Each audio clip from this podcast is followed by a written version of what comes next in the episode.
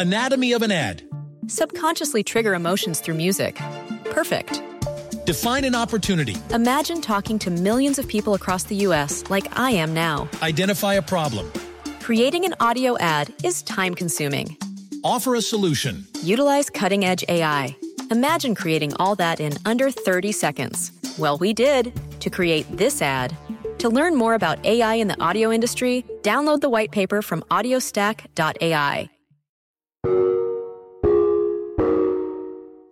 Whenever we've done call outs to our listeners for the kinds of stories you want to hear or subjects you want us to explore, there is one topic that comes up again and again. As we talked about it amongst our team, among our team, as we talked about it as a team, one of our producers, and if you are wondering, my second cousin, which is not language I would use, I would just say cousin. She would say second cousin. Her dad's my cousin. Her name is Claire McInerny. And Claire said that she is also very interested in this same topic because it has been top of mind for her for almost a year now. Today, Claire is going to share her anxiety around the idea of having kids. And she's going to walk us through one of the major hangups she has, and many of you have told us you have as she makes this decision the fear around bringing children into a world where climate change is here, baby, and uh, here and uh, approaching, and uh, you know, a, a world where climate change is. I'm Nora McInerny, and this is Terrible Thanks for Asking. Should I have kids? In my experience, there's three ways people respond to the question Do you want kids? The first I hear is something like, Yes, I've always wanted them. I've always envisioned myself as a parent. These are the people who already have names picked out and love imagining their partner in the role of parent. They daydream about making pancakes on Saturday mornings and creating Christmas traditions unique to their future little family. The second response is nah, that's not for me. These people are either not interested in parenting or have different goals for their time and money. They might consider it briefly, but then they adopt three dogs and go to Italy every two years because they can, and they're good with that.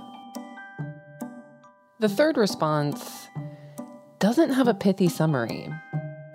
There might be a desire to have a family or a love of children, but there's also big hangups. Those might have to do with biology, health, their partner or lack of partner, money, politics, or really a million other reasons. I have this third response, and it's fairly new to me. See, I love kids. My friend's 10 year old and I have regular dates where I pick him up from school and we come back to my apartment and bake until his mom is done with work.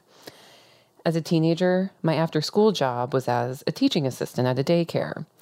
While all my friends worked at smoothie shops or car washes, I was wrestling sunscreen onto three year olds and teaching toddlers how to say, all done, in sign language.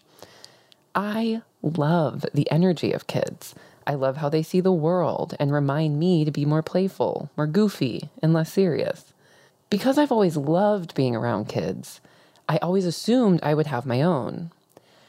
I grew up in Kansas in a big religious family, so I, I, never saw anyone make a different choice. I assumed I would also be a mom and have a life that looked like everyone else around me. But now I'm 32, and I've learned that there are a million ways to live life. All the shoulds I grew up with are not binding laws, they're just norms, and I don't have to fit into any norm. I also live in a time where I have access to birth control and I don't have a farm I need to staff or whatever people in the 1800s had 15 kids for. So I have choices. And being privileged enough to have a choice caused me to develop some of the hangups I mentioned earlier. For me, I've now watched close friends and family become parents and seen the reality of this huge life change unfold. I've seen postpartum depression up close. I've listened to one parent talk about the tension in their relationship caused by two adults having to manage literally everything about a small human or human's life. I'm also alive at this particular point in history where extreme weather events are getting bigger, scarier, and more frequent. Let me be clear. In Williamson County, we are preparing for blizzard conditions. And those are not ever words that I've heard in my lifetime here in Williamson County.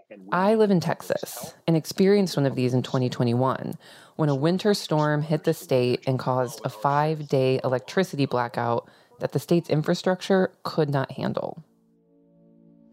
Millions of us were trapped in our homes with no heat, some without running water, waiting for someone to fix it. When I emerged from that experience, I was deeply shaken. I had finally seen the realities of climate change up close, and I realized we're all going to experience some sort of climate disaster in our lives. Before that, I had always associated climate change disasters with wildfires out west or the longer hurricane season for places along the Gulf. But after that storm, I realized colder winters or hotter summers in places that aren't prepared for it are devastating. And I started to feel a lot of anxiety about the future. I felt unsafe thinking about staying in Texas long term. I saw the response from state leaders, and um, it was not good. But I also started having existential anxiety. Would the rest of my life be plagued with crazy weather and political fighting over how to adapt to it? This also started to cloud my thoughts around whether or not I want to have kids. One of the intrusive thoughts I kept having was if I have kids now, will I be setting them up to be soldiers in the water wars? Will they ask one day, why did my mother have me when she knew humanity was going in such a bad direction? I was in this position of, I kind of want kids, but should I have them? Is it responsible to have children with the knowledge I have? Is it selfish to have kids if their lived experiences will certainly be worse than mine? These questions became so consuming because of where I'm at in life. For one, I'm 32, which means I'm closer to the end of my fertility window than the beginning. So I really feel like I need to decide whether I want to have kids before it's too late. And the second, I finally met someone I would actually want to parent with. I'm going to have you um, Introduce yourself. Say your name and title. Title. Just say who you are in relation to me. I'm Britt. I'm your boyfriend, mm-hmm. and we live together. I met Britt in February 2021. At the time, the one year anniversary of the COVID lockdown was approaching. I had just endured that bad winter storm in Texas, and I was having a mental breakdown that I would score a six on a scale of one to 10. When the snow and ice finally thawed, I decided I had enough. I needed to escape my home, which was now associated with so much trauma, and I needed something new in my life. Like, I had watched every season of Grey's Anatomy, which is a lot of television, in three months. So it was clearly time for me to go talk to people in person again. So I downloaded a dating app. I had literally zero expectations for this. I had been chronically single with short relationships lasting no more than a couple months for like six years. So I was very familiar with online dating and the ups and downs of it. This was the first time I ventured into dating with this attitude of, hey, I'm not trying to find anything specific. I just want to meet some new people, have some small talk. Yes, I was craving small talk after a year of Zoom calls as my main social interaction. And just bring variety to my life. I found Britt on the app and sent him a message. I liked that he featured some of his art in his profile. He didn't look like a beefcake tech bro, which is very common in Austin. And I don't know, he wasn't trying so hard. He seemed genuine. And that translated to our first few dates. It was easy. We were both ourselves. We wanted to keep talking and getting to know each other. After a month, I fell in love with him. A relationship felt like a safe space in my life where we enjoyed the quiet moments like cooking dinner and playing music for one another. And eventually it turned into traveling and having new experiences together. He's an artist and introduced me to collage, an art form that I now love. He brought joy and peace and comfort to my life. And for the first time in my adult life, I felt like, wow, I could share my entire life with this person. So, this question of do I want kids became very real. Because if I wanted him forever, I had to know if his version of forever included being a parent. We'll be right back. Anatomy of an ad. Subconsciously trigger emotions through music. Perfect. Define an opportunity. Imagine talking to millions of people across the U.S. like I am now. Identify a problem. Creating an audio ad is time consuming. Offer a solution. Utilize cutting edge AI. Imagine creating all that in under 30 seconds. Well, we did to create this ad. To learn more about AI in the audio industry, download the white paper from audiostack.ai. It'd be like, uh, We're back. It will be. Yeah. Just holding my. yeah, yeah. Um, I mean, before I ran and got my recorder, we were just talking about like, I'm feeling overwhelmed today. Why? I don't know yet. But I think one of them was we needed to record this conversation, and we've only scratched the surface of this topic. Like, the first time I brought it up, I mean, the timing was horrible. What was it? It was like we were brushing our teeth before. No, we were like laying in bed, about to fall asleep. And then by the end of the conversation, I was like wide awake. Right. This is Britt and I in August of 2022. We had just moved in together and I had just started working on this piece. One of the first things I wanted to talk to him about on tape was recapping the first time we talked about kids. It was maybe six months into our relationship, and yes, like a psycho, I just blurted it out as we were falling asleep one night. I don't know. Months. Can you accurately recap it?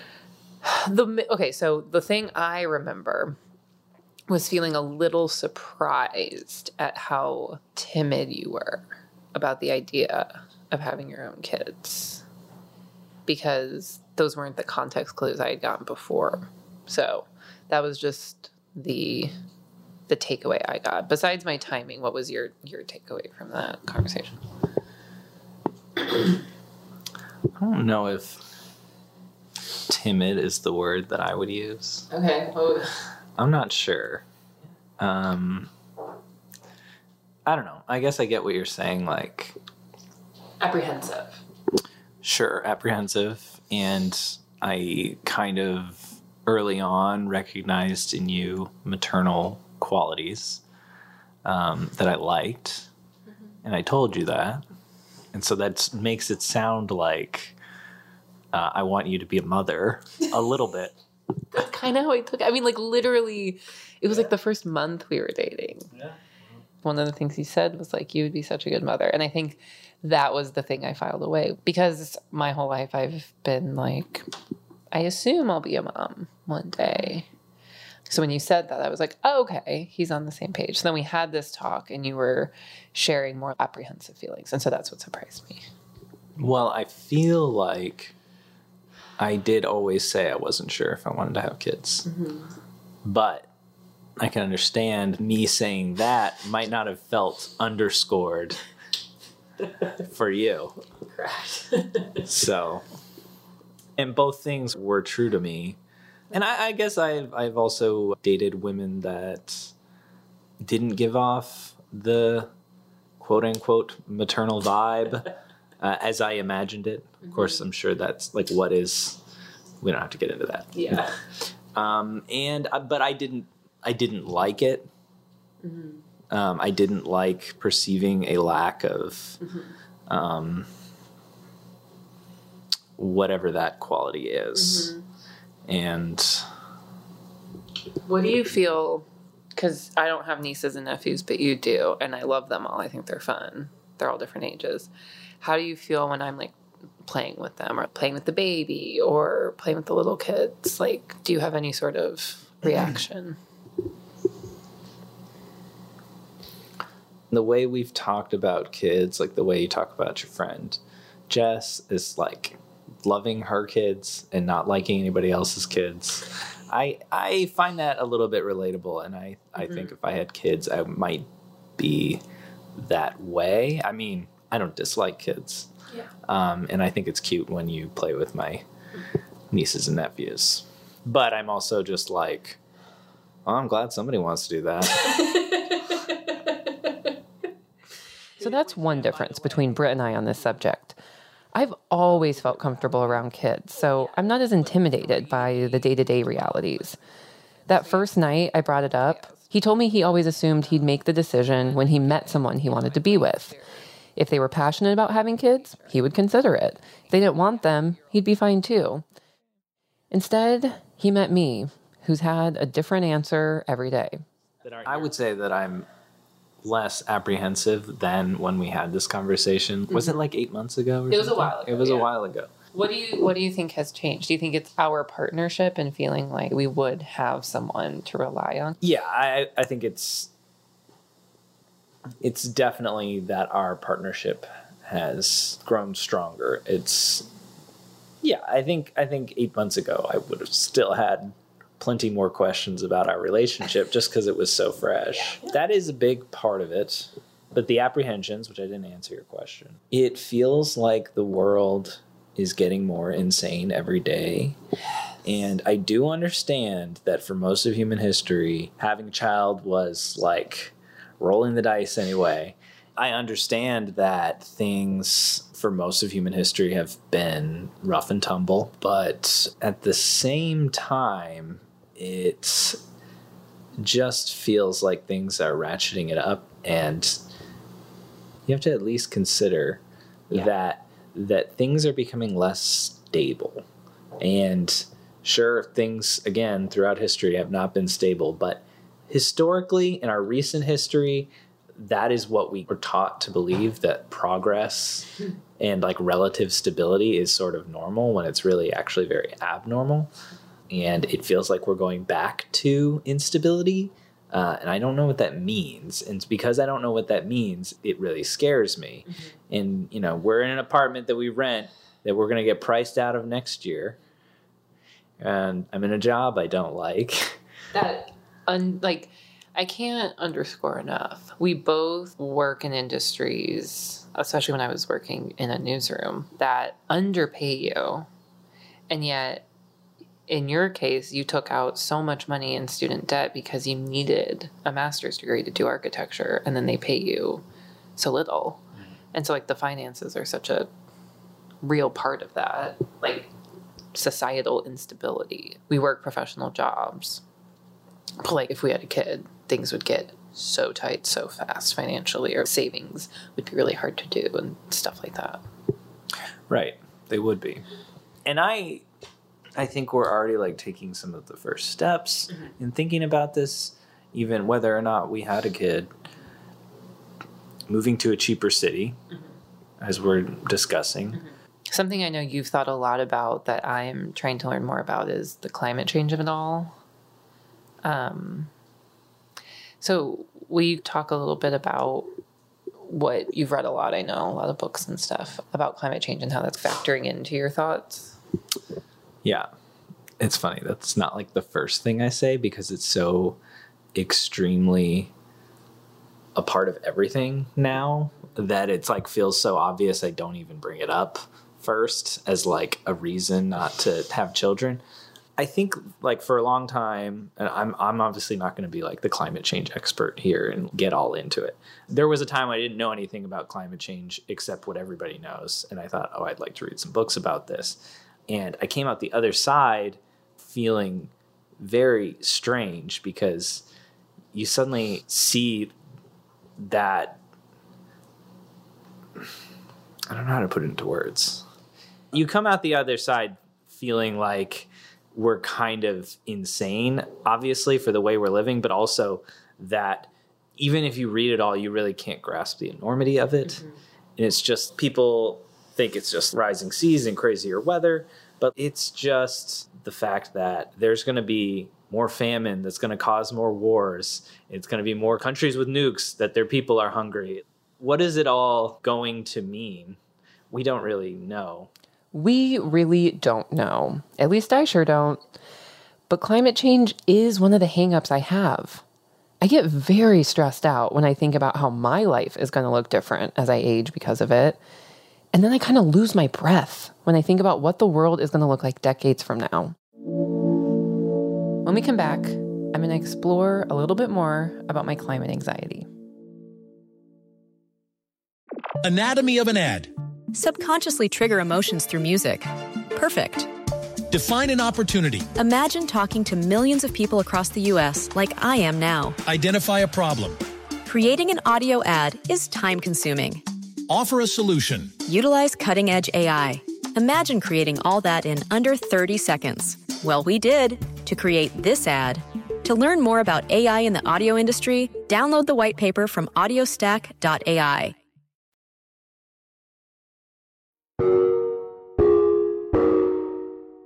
We're back. A couple months ago, I was walking our dogs in the morning and listening to NPR.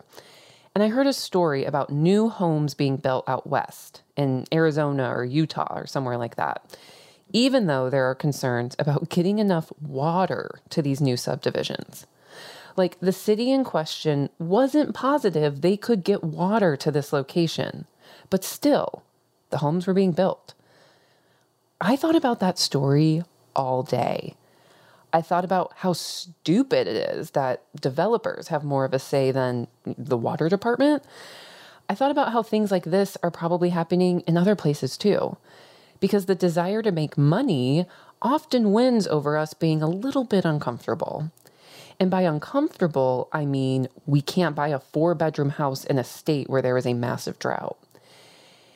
It's stuff like that that causes me so much anxiety. I don't feel super hopeful.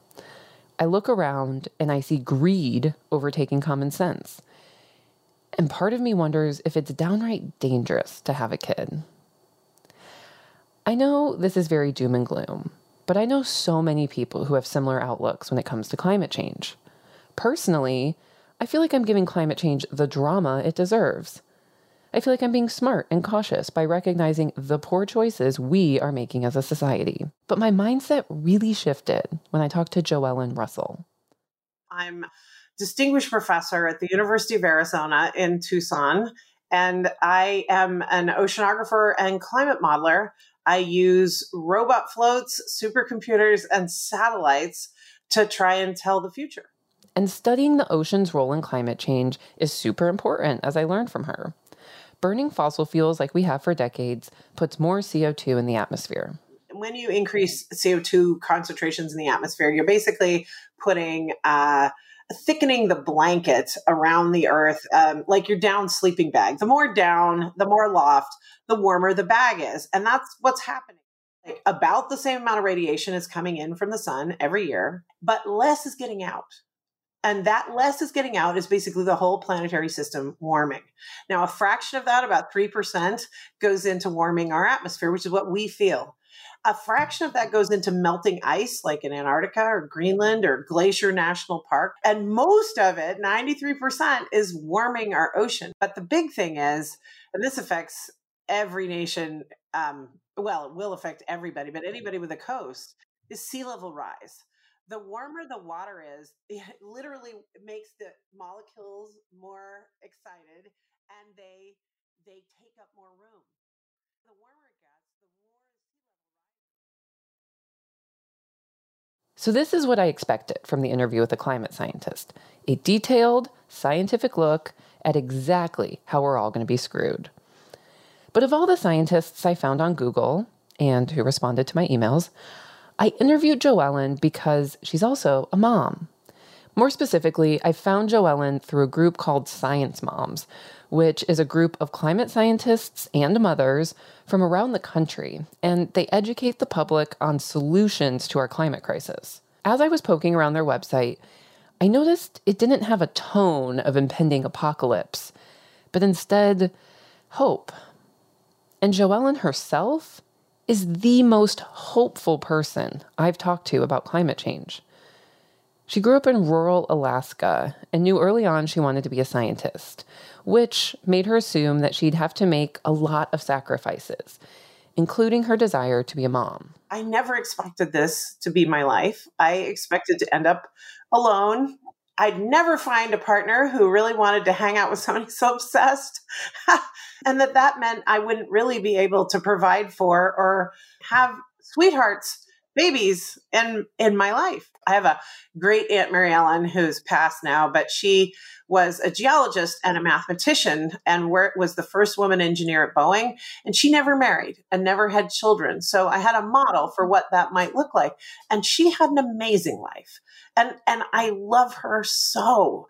But I got lucky because the world has more room for for women scientists than I thought. And now with these sisters of mine and science moms, as well as all the other colleagues I have, you know, around the world and across the country, it's amazing. The world turned out to be a much more amazing place than I thought it was. So when everybody asks, so how can you be a climate scientist and smile and mm. laugh and giggle about all this? I'm like, because it's better than I thought. and her hope extends to the climate crisis. She works in a field with a lot of smart people who have ideas and solutions to this massive problem. And she truly believes that we can fix it and we can keep planet Earth safe and habitable for humans. Here's the thing about climate change I bet you didn't know that the US has already gone from over 21% of carbon emissions to 13. Not only that, but we've cut our emissions by over 20%, and we very likely will cut our emissions by 50% by about 2034. Half. So we're in an innovation race. And I just think we need as as as moms and potential moms, I think we need to keep our eye on the prize, which is better living. I don't want to just give a bunch of companies money to, you know, rearrange the deck chairs on the Titanic. I don't want greenwashing. I want real progress. I want measurable metrics that where we can reward companies with our business and our help um, when they're doing good things. And I want to I want to boycott the ones that refuse to change.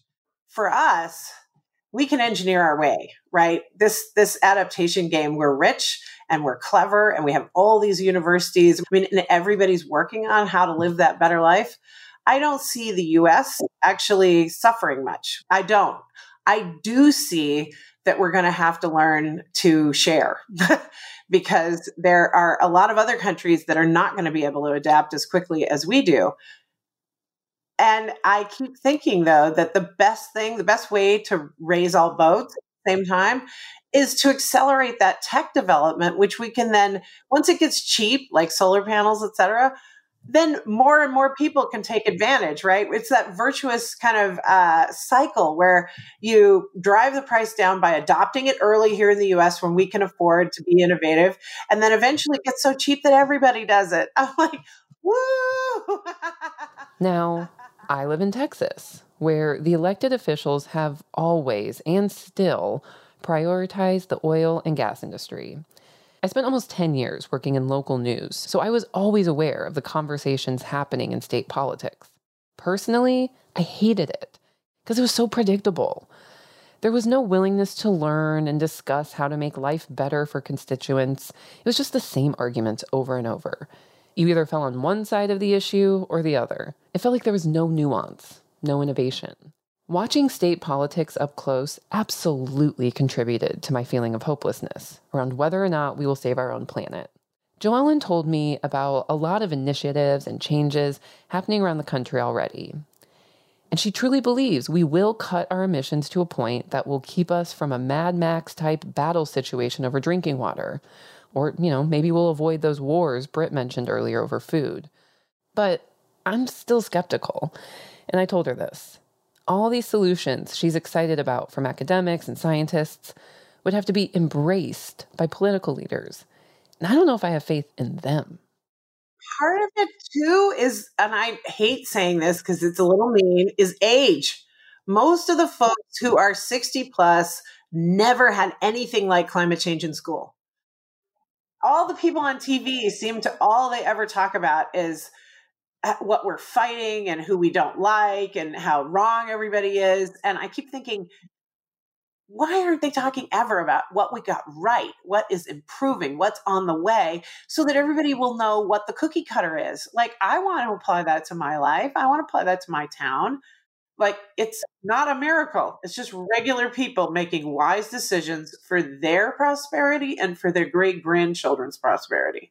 And one of the things I keep thinking is yes, you should have babies. and the reason is because there are hope. Nobody should have kids unless they really want them. I am deeply committed to nobody should have children unless they want them. But we're also telling people that they shouldn't have them because it's too ugly and dark and that we're doing bad things to ourselves. And I think that's not right. Come be in our village. There's room and we need those babies because they're they're the ones that will step over us and up that hill they will i i see it every day our students here at the university of arizona just they're amazing and i just am so thrilled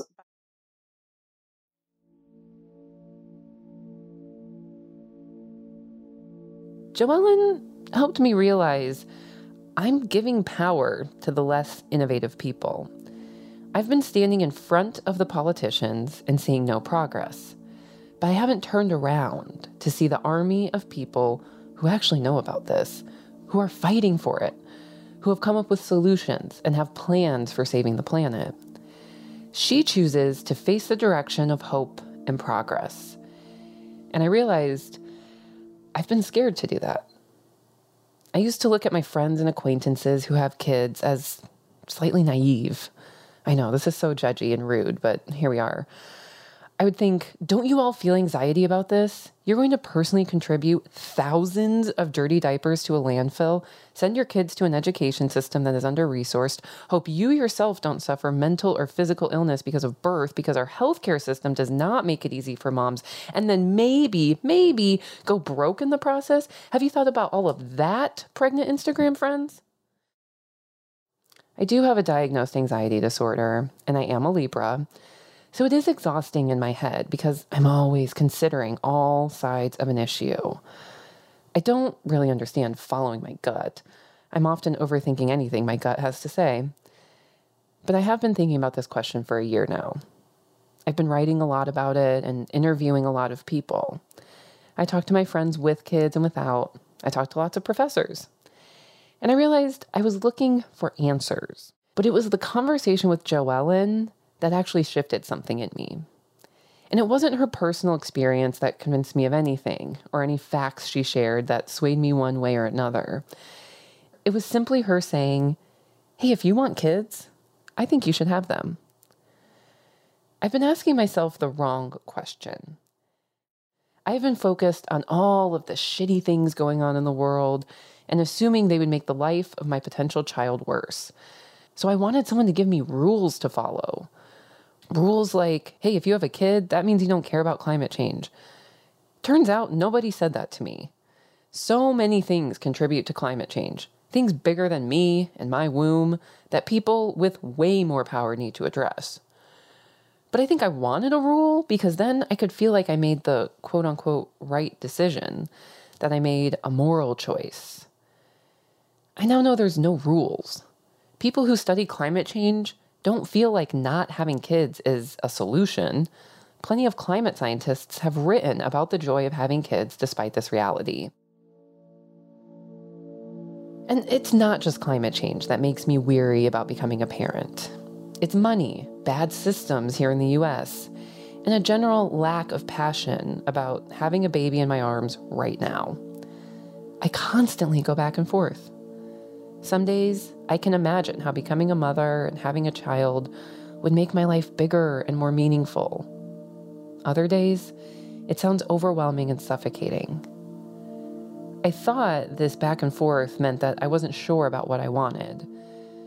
But after talking to so many people, I learned this is normal. My best friend has two kids, and has been a mom since she was in her early 20s. Every time I talk to her on the phone, she expresses how much she's craving a trip, just the two of us, where she doesn't have to be in mom mode. And then every time we're on a trip like that, she tells me she desperately misses her kids. Nothing is great all the time. Nothing is horrible all the time. And nothing lasts forever. I've been asking the question should I have kids?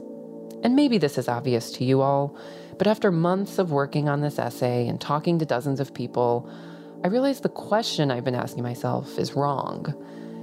The question should be Do I want them?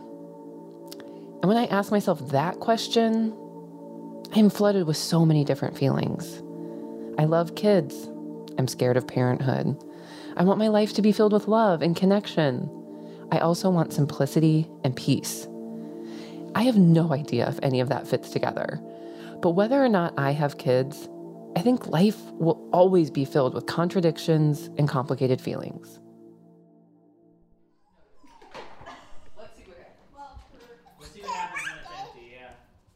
This past Christmas, we spent time with Britt's family, including his nieces and nephews.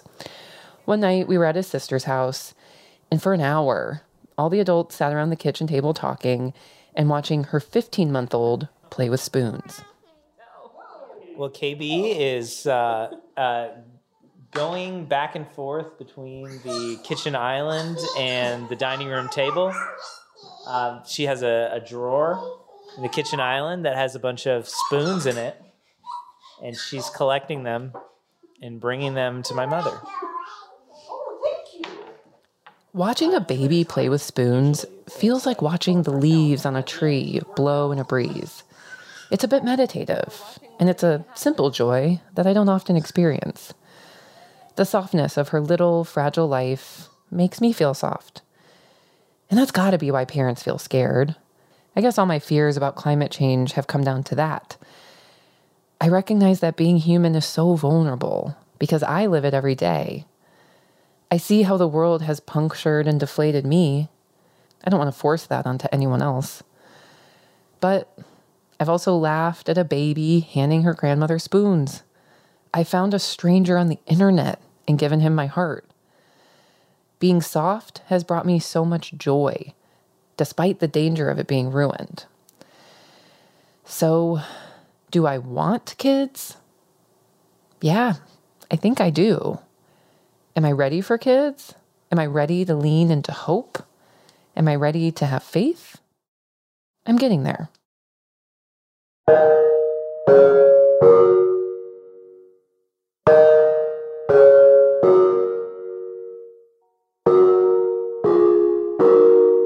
This has been terrible. Thanks for asking. That was Claire McInerny, who wants you to know that she is not my first cousin, she is my second cousin. I'm Nora McInerny. I created this podcast and I still make this podcast with our independent production company, Feelings & Co. Our team is Marcel Malekebu, myself, Nora McInerny, Jordan Turgeon, Claire McInerny, Megan Palmer, Larissa Witcher, and Eugene Kidd. We get support from advertisers. We get support from you listening to this show. We get support from you sharing this show with people, rating and reviewing it. And uh, if you feel like you are capable of doing and are interested in supporting us financially, it really does help. Helps us make this show independently. I'm hearing a lot about the economy, guys. Do I understand it? Absolutely not. I refuse to. Um, although I really did enjoy economics when I took it in high school. I was like, whoa, whoa, whoa supply and demand. You're onto something here. You are onto something here. Um, but if you would like, uh, if you have a demand for the show and you would like us to supply it, don't ask me to elaborate further on what supply and demand means, but we do have ways that you can contribute to the show financially at a way, in a way that makes sense to you, uh, so we can keep making it for you. You can find out more at ttfa.org/premium. We will always link it in our show notes. Oh, good job, Claire. I'm making this.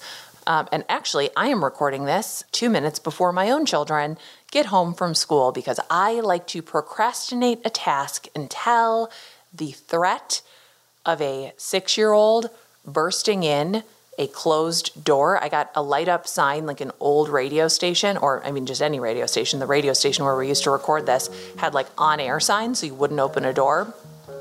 I opened one once when someone was recording because it just it was at a weird height. Like I'm tall. It was at my eye height. I somehow didn't see it. It did not go over well. But I put this at what I think is a conspicuous place for the kids, and then I can turn it on. And then, you know, it's supposed to indicate mom's recording. Try not to um, antagonize the dogs, antagonize a sibling, um, start a brawl, open the door and ask for a piece of candy. You know that's not an after school snack. In no way is that an after school snack. Um, always ask though. They always, always, always ask.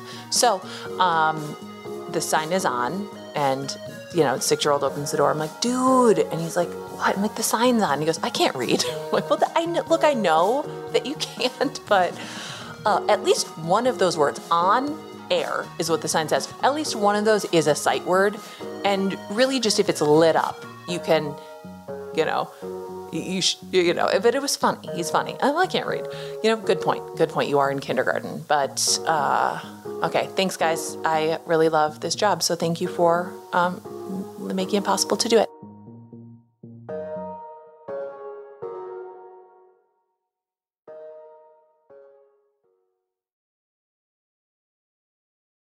Anatomy of an ad. Subconsciously trigger emotions through music. Perfect. Define an opportunity. Imagine talking to millions of people across the U.S. like I am now. Identify a problem.